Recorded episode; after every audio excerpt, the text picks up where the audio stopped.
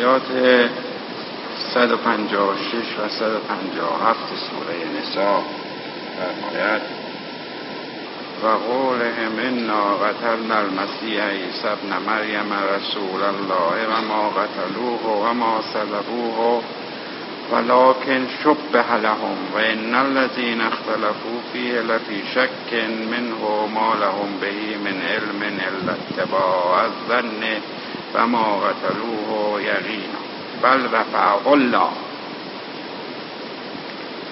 می‌فرماید که و قول ایشان مبنی بر این که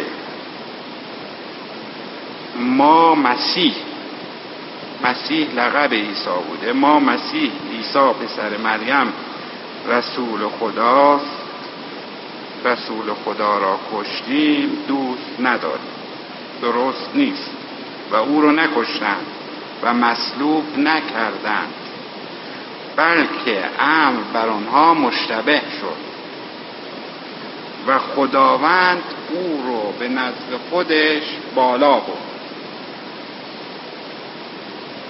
و در قرآن کریم که بالاترین کتاب مسلمین هست این مسئله به صراحت بیان شده که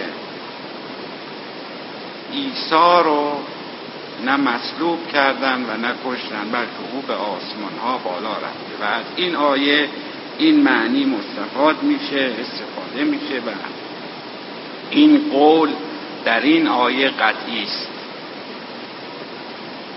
و اینطور که می نویسند مادر حضرت عیسی که مریم باکره نام داشت، باکره بود و در شرایطی باکره بود که عیسی مسیح رو حامله بود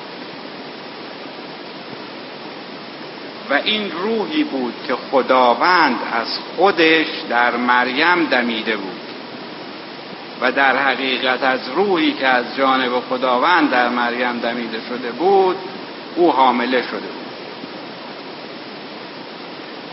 و دلیل اون هم باکره بودن مریم و به همین دلیل یکی از القاب مسیح روح الله است، یعنی روحی که خداوند دمیده در مریم. مسیح در سن عیسی مسیح در سن 30 سالگی به حضور پیامبر زمان خودش یحیی میرسه و از او تقاضای غسل تعمید. یحیی انسان کامل زمان خودش بوده، پیامبر زمان خودش بوده و این غسل تعمید همون بیعت ولویه و ولایتی است که ما قائل به اون هستیم و همان چیزی است که ما اون رو تشرف مینامیم و در این غسل تعمید شخص غسل کننده از گناهان گذشته خودش توبه میکنه و وارد سلوک الله میشه. با این توبه‌ای که میکنه که ما هم اصطلاح غسل توبه رو داریم، اینجا اصطلاح غسل تعمید به کار برده میشه که مسیحیان از این غسل تعمید که اسم میبرند به عنوان تولد ثانویه هم نام برده میشه که عرفا نیز تولد ثانویه‌ای برای انسان قائل هستند که این تولد ثانویه همان تولد قلب و بینش باطنی و باز شدن چشم دل هست که عرفا قائل به اون هستند که در اثر سیر و سلوک می توانند به چنین مرحله‌ای برسند. عیسی مسیح به دستور یحیی 40 روز ریاضت کشید. در این مدتی که ریاضت کشید، یعنی در این 40 روز 3 بار شیطان سعی کرد که خودش رو به اون نزدیک کنه و به عبارت دیگر مسیح رو اغوا کنه و از راهی که می رود او رو باز دارد و می زند. بار اول میاد و خودش رو به مسیح نزدیک میکنه و به او میگوید که تو مدت زمانی است که در کوه هستی و گرسنه هستی و اگر خدایی که تو او رو عبادت میکنی بر حق و همون گونه که تو به او عشق میورزی او نیز تو رو دوست داره، از او بخواه که این سنگ هایی رو که در کوهستان هست برای تو نان کنه و آذوقه کنه تا تو بتوانی از اون خودت رو سیر کنی و از این گرسنگی راحت باشی. در این مرحله از امتحان عیسی در جواب شیطان می‌فرماید که من هرگز برای خودم و جسم خودم و شکم خودم و یا به عبارت دیگر برای معده خودم از معشوق خودم چیزی نمیخوام و او رو بالاتر و بالاتر از اون میبینم که به خاطر قطع نانی یا خوراکی دست جلوی او درام. از شخص بالا، از شخص کریم، از شخص بخشنده هرگز نبایستی چیز کم خواست و من اگر بخوام از او تقاضایی بکنم قطع نانی رو از او نمیخوام، خود او رو میخوام، او رو که بالاترین کس هست میخوام، نه نانی، نه قطع نان. و در این مرحله شیطان موفق به گمراهی مسیح میشه. مجدد میره، بعد از مدتی برمیگرده و میگوید که بیا با من به لبه کوه و بنگر به این منظره زیبا و نگاه میکنه به منظره اورشلیم و زیر پای خودش دشت و شهر و محل بسیار زیبایی رو مشاهده. شیطان باز میگوید که بیا دست از این کار خودت بردار و دست از دعوت خودت بردار، من اون چیزی رو که تو میبینی، اون زیبایی رو که تو میبینی، همه رو به تو میبخشم در قبال این که تو دست از دعوت خودت بردار.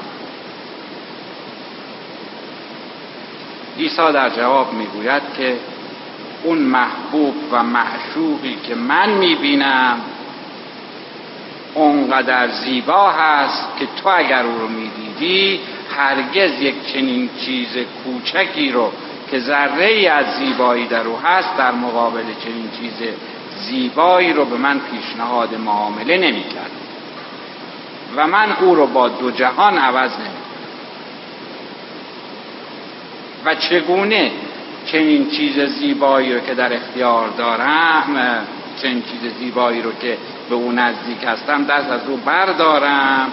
و این ظلمی است که در حق دیگر انسان‌ها کردم که این چنین موجود زیبایی رو که در قدرتم هست که بشناسونم به اونها نشد. در این مرحله نیز شیطان موفق نمیشه.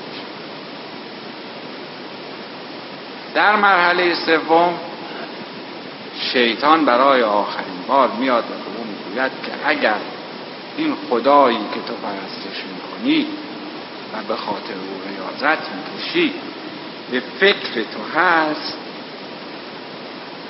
و همان گونه که تو به یاد او هستی او هم به یاد تو هست، بیا و او را آزمایش بکن و خودت را از کوه پرتاب کن. تو اگر او تو را دوست داشته باشد تو را در مقابل این سنگ ها و این پرتاب و این افتادن ها از کوه محافظت خواهد کرد و تو سالم به دشت خواهی رسید.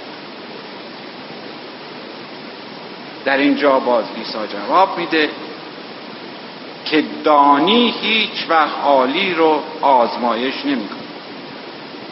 من خیلی پست‌تر و پایین‌تر از اون هستم که بخواهم خداوند خودم رو، کسی که آفریننده من هست، آزمایش کنم. من در مقابل او کسی نیستم و چیزی نیستم که بخوام او رو آزمایش کنم. او مقامش خیلی بالاتر و بالاتر از آن است که من بخواهم او رو آزمایش کنم. و اصولاً تفاوتی بین عیسی و موسی وجود داشت، بدین معنی که موسی سالک مجذوب بود، یعنی ضمن این که توجه به کثرت داشت، به عالم کثرت، یعنی به این عالم ماده، به دنیا توجه داشت، به امر رسالت خودش نیز می‌پرداخت و خیلی زود خشمگین میشد و چه بسا اتفاق میافتاد که در مقابل ناگواری هایی که امتش براش پیش می آوردن اونها رو نفرین میکرد. ولی متقابلا عیسی چنین حالتی نداشت. عیسی حالت مجذوب سالک، کما اینکه دوره ریاضت او خیلی دوره کوتاهی بود، 40 روز که به دستور یحیی 40 روز ریاضت داشت و هرگز هم امت خودش رو نفرین نکرد. هر ناملایمتی که از اونها میدید متقابلا اونها رو دعا میکرد و از خدا برای اونها خیر میخواست و هیچ وقت راضی نمیشد که اونها رو نفرین کنه. ولی در همین اثنا و در همین فشارهایی که از جوانب مختلف براش پیش آمد، مخصوصا از طرف علمای یهود، پیامبرش که یحیی بود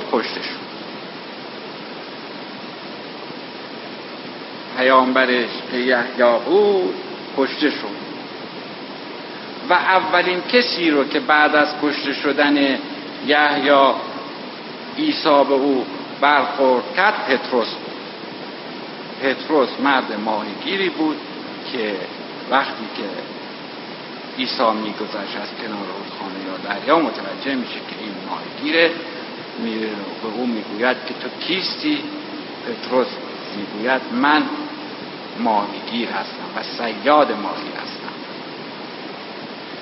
عیسی میفرماید که به دنبال من بیا که تو را میخواهم صیاد انسانها بکنم. تو لیاقت و کفایتت بالاتر از اون است که صیاد ماهی باشی، بهتر آن است که به دنبال من بیایی و صیاد انسان ها باشی. و عیسی به دلیل همان حالات جذبه‌ای که عرض کردم در او بود و عرض کردم حالت مجذوب سالک رو داشت، کرامات و معجزات از او زیاد دید. حتی میگویند که مرده رو زنده کرد و این مطلب در مورد عیسی زیاد گفته شد. لقب عیسی مسیح بود، یعنی همون شخص و شخصیتی بود که یهودیان منتظر ظهور او بودند و وقتی که مسیح این امر رو اعلام میکنه و میگوید که من همون شخصی هستم که شما منتظر ظهور او هستید، علمای یهود با او شروع به مخالفت و در سال سوم که عیسی وارد اورشلیم می شود موعظه شدیدی علیه علمای یهود میکنه و اعلام میکنه که در حال حاضر پیغمبر زمان من هستم و بایستی که با من. و همین مطلب باعث میشه که علمای یهود یا به عبارت دیگر احبار بر علیه او قیام میکنن و فتوای قتل، تا اینکه در شام آخر، شام آخر منظور همون غذایی است که در شب آخر عیسی مسیح خورد. در باغی بودند با 11 نفر حواری. حضرت در اونجا وصایای خودشون رو فرمودن. 12 نفر حواری بودن، وصایای خودشون رو فرمودن و از اونها خواستن که شب رو نخوابند و دعا کنند و فرمودند که امشب بلایی بر من نازل خواهد شد و تنها چیزی که میتواند جلوی این بلا رو بگیره دعای شما هست و نخوابید و امشب دعا کنید که این بلا از من بگردد. حضرت وصایای خودشون رو فرمودند. آخرین حرف خودشون که نخوابیدن دستور به بیدار بودن حواریون بود رو نیز فرمودند که بیدار باشید و دعا کنید و بعد از بین اونها رفتند و اونها رو تنها گذاشتند. مجدداً برگشتن دیدن که اینها خوابیدند، بیدارشون کردند و فرمودند که مگر من به شما توصیه نکردم که نخوابید و به دعا مشغول باشید؟ و در اینجا به پتروس یعنی وصی خودشون فرمودند که تو امشب زمانی که خروس بخواند 3 بار منو انکار خواهی کرد. پتروس از این حرف منقلب میشه، گریان میشه و به حضرت عرض میکنید که این چه حرفیست که شما میزنید؟ این چه فرمایشیست که شما میکنید؟ من وصی شما هستم، آیا امکان این هست که من منکر وجود شما بشم؟ حضرت میفرماند بله. 3 بار که خروس بخواند تو انکار وجود من خواهی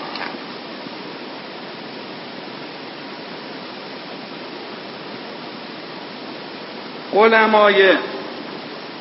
علمای یهود تحریکی که کردند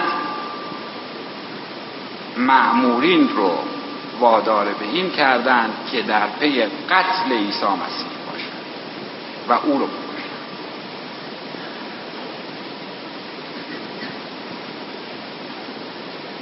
و یکی از حواریون که یهودای اسخریوطی بود به مأمورین گفت که من وقتی که وارد باغ شدم دست هر کسی رو که بوسیدم او مسیح. و برای بار سوم هم حضرت تشریف آوردن و دیدن که حواریون خواب هستند، اونها رو بیدار کردن و گفتن هیهات هیهات، اون چی که نباید بشود شد. من از شما خواستم که نخوابید و دعا کنید ولی شما خواب خودتون رو به من ترجیح دادید و همین باعث شد که بلایی که باید نازل بشود نازل شد.